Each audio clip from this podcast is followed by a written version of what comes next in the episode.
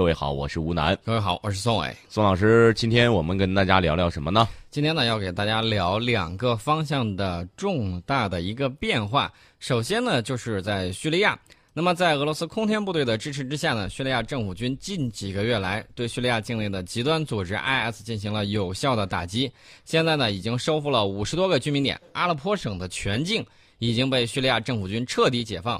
那么，这个是什么概念呢？就大家可以看一下这个，呃，阿拉伯省的这个地理位置。然后呢，大家再看一看整个叙利亚的这个局势是不是已经发生了一个根本性的转变？原来的时候是。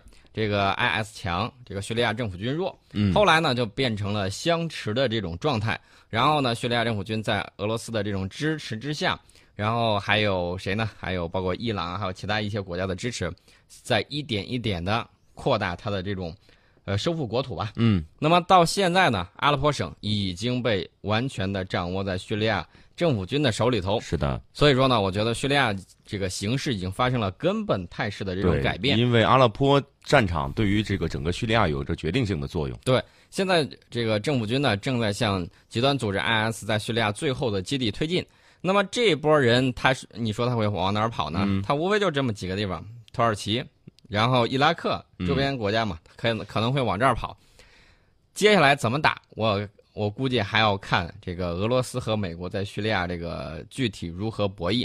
现在俄罗斯宣布的这个事情，其实就是告诉美国，看见没有？现在天平已经在向我方倾斜。对，你谈判的筹码已经不多了。接下来我们认认真真谈一些事情啊，比如说乌克兰问题该怎么解决啊，什么之类的。我估计这些背后的这种谈判呢，应该，我估计应该是不远了。能够顺利吗？嗯。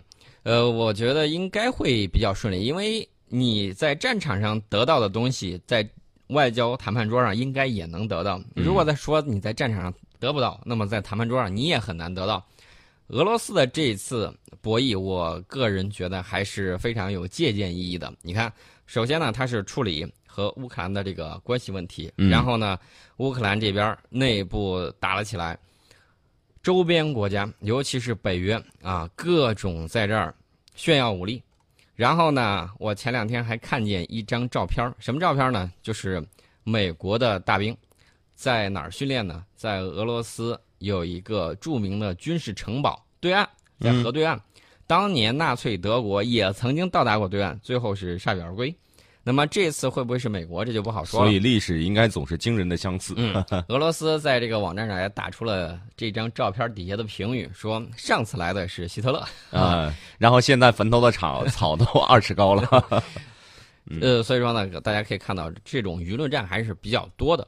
那么阿萨德呢，他在周天的时候说，叙利亚政府军将继续消灭恐怖分子的行动。以及解放更多的领土，给我们直接的政治、经济和军事支持，并且帮助我们解放领土、减少人员伤亡的，才是我们真正的朋友。大家要知道，叙利亚爆发内战是二零一一年的三月份，二零一一年的三月，到现在已经过去了六个年头了，应该说是六年半的时间，快到了，对吧？对，这个叙利亚政府军呢，一直面临着反政府武装还有极端恐怖组织的双重压力。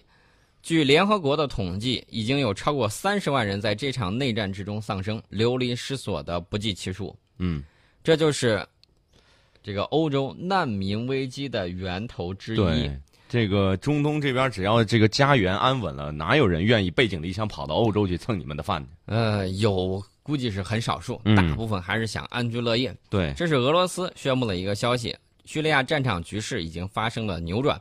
那么另外一个方面的消息呢是什么呢？是特朗普发表了阿富汗政策演讲，说美国必须继续在阿富汗战斗，但是没有提及增兵四千人的这个事儿。阿富汗的这个塔利班反应倒是很迅速，大概意思就是咱这儿是帝国坟场，上一个撅进来的是苏联，再上一个是英国，你要是想也想弄进来的时候，对，让你尝尝帝国坟场的滋味，断条腿试试看。这个特朗普他的这番讲话，我个人倒是觉得有点意思。为什么说有点意思呢？他指出了一个国家，说希望这个印度在阿富汗发挥更紧密的这种作用，可能吗？呃，这种情况还真有可能。我之前曾经给大家说过，印度在援建阿富汗方面也是不遗余力。阿富汗现在正在使用的这种议会大厦，就是印度按照自己的这种议会大厦一比一的比例，然后呢给人家做了一个。嗯你远看的时候说哟一模一样，对啊，这个这也是印度在阿富汗发挥影响力的一种表现。呃，至于不增兵的这个问题，我倒觉得啊，嗯增兵会出现什么问题呢？陷入帝国坟场，对拔不出脚。增兵太多的话，如果不增兵，他有可能就会像伊拉克一样，前脚一溜，然后伊拉克的这个局势马上就开始紧张不安，因为权力出现真空之后，必然有其他的这种力量补上。如果美国从阿富汗直接撤走的话，那么周边的大国，比如说印度，比如说俄罗斯，嗯，都会有心思在这块儿动一下啊！我可以扶植跟我关系比较好的人在这儿，呃，进行执政啊，或者说，哎，这个即便是割据也好，嗯，他也会有这种想法。对。那么这种可能性啊，还有什么呢？还有就是恐怖分子有可能会填补这个权力的这种真空，因为他本毕竟他是本地人，对，本地人，然后他这个效果对本地的这种社情民意他了解的比较清楚，他会迅速的这种填补。那么特朗普的结论是，我们在阿富汗和更广泛的地区面临巨大的安全威胁。呃，但是在演讲里头呢，特朗普并没有过多的提到具体的政策内容，也没有提到说具体向阿富汗增兵的这个数据。我个人倒是认为，这也是一石 N 多鸟的一个计划。为什么这么说呢？大家都知道，这个阿富汗现在这个局势，因为阿富汗跟我们接壤，阿富汗的这个局势稳定一直是我们期盼的。而且在去年的时候，我们和阿富汗的军方都有这种密切的联系，呃，都有相应的这种两国之间军方的这种高层的这种交往。那么美国这个时候说，我想在这儿增兵，增这么几千号人，因为这个是八月初，美国的共和党议员格雷厄姆他曾经透露的，说是美国要增兵阿富汗三千到四千人，并且增强在阿富汗的空军力量。他说的这个事儿，这个虽然，呃，萨呃特朗普没有说具体的政策到底要增多少人，但是这是一个信号。你知道他想干什么呢？嗯我个人觉得他倒是想假借这个名义，这个驱虎赶狼。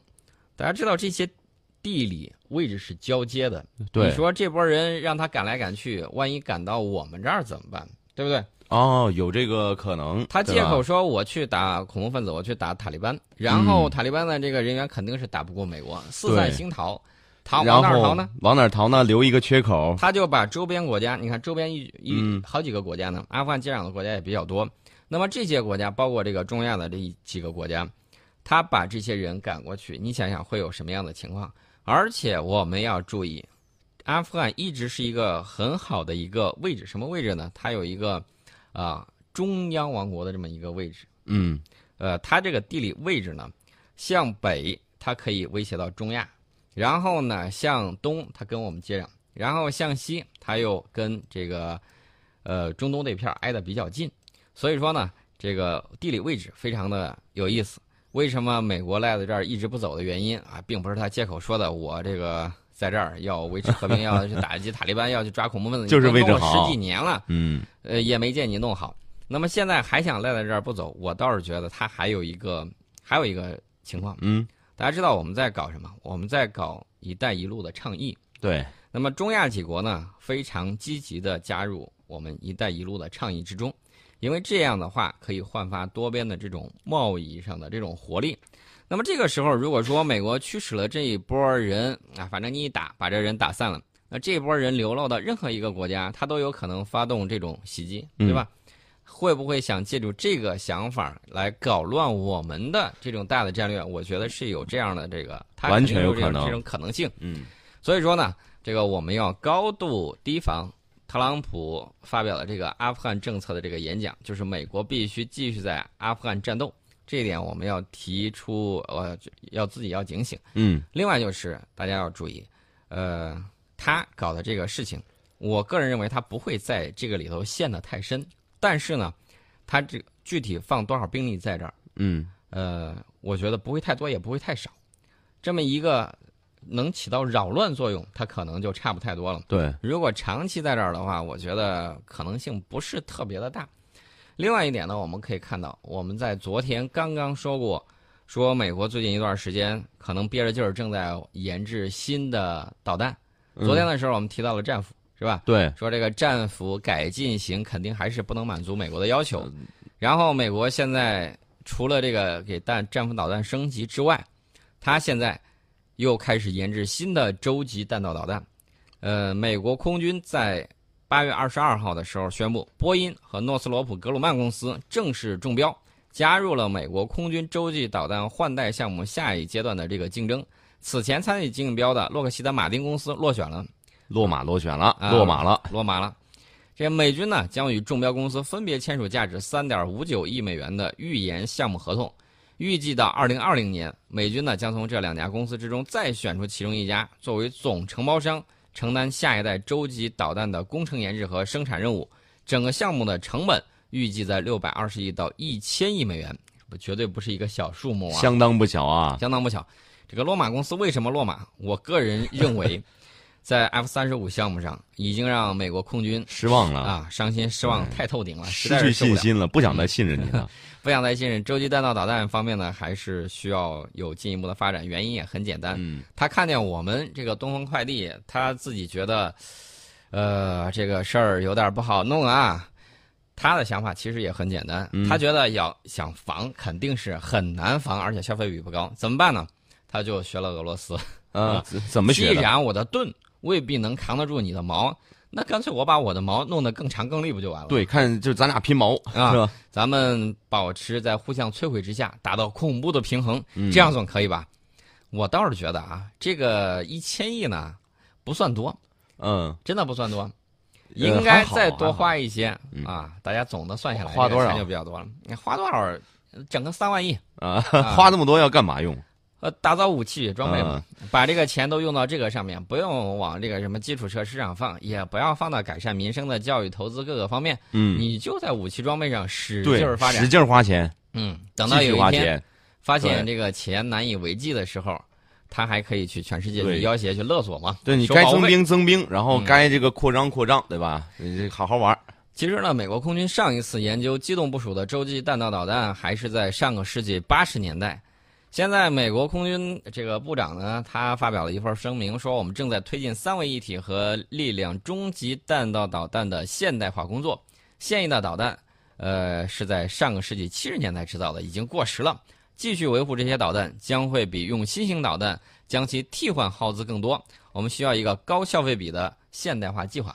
我个人倒是觉得啊，这些嗯东西一枪未发，然后呢就花了这么多钱，更新换代了。嗯这，个美国是不是在武器上的这个执着有点过了？是我们可以看巴顿将军，这么喜欢新东西嗯，我们可以看巴顿将军啊，这个可以体现出美国人在武器装备方面的一个心理。嗯巴顿将军那个左轮手枪，那平时也是一枪不放，嗯但是那个象那个手枪是象牙把的。我们现在不提倡这个象牙制品啊，嗯这个象牙制品对这个非洲象、亚洲象这个来说是一个毁，灭性的一个东西当年啊当年他这个左轮手枪，你想一想，非要装一个象牙把啊，啊，这个就比较奢华那。你又不用啊，那所以说呢，这是美国人的一个对待武器各个方面一个心理啊，这个奢侈啊，有这种暴发户的这种心态也是有的。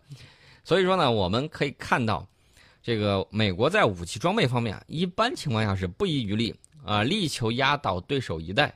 但问题现在是大家平起平坐了，虽然还它还有数量上的这种优势，但是技术上的这种代差的这种优势已经没有了。嗯你不管怎么说，歼二零和 F 二十二啊和 F 三十五是都是同为五代机，何况 F 二十二它的这个研制背景，大家一定要注意，这个武器研制一定是根据你使用用途的。嗯它面对的是什么？面对的是当时苏联的钢铁洪流嗯起到踹门作用的。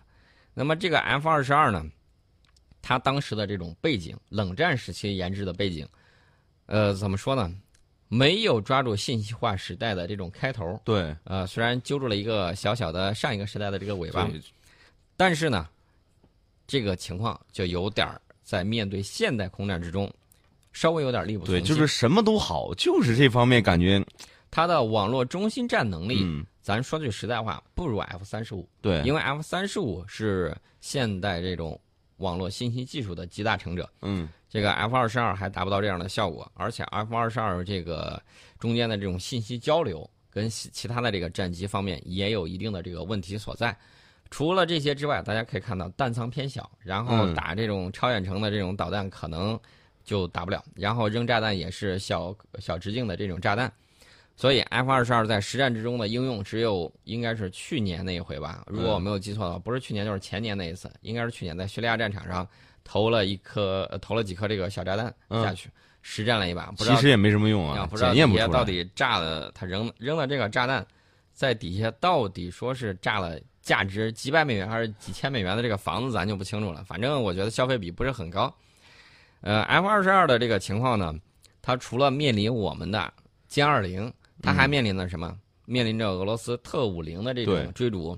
也就是说，无论俄罗斯现在我们说这个特五零隐身性能不太好啊，还是怎么样，嗯，最起码现在大家大国跻身这个五代机行列的，我们可以看到，美国、中国、俄罗斯这都属于自己研制的，对，剩下的啊，日本弄了一架，这个英国弄了一架之后展示的时候是个模型啊，啊，比法国呢？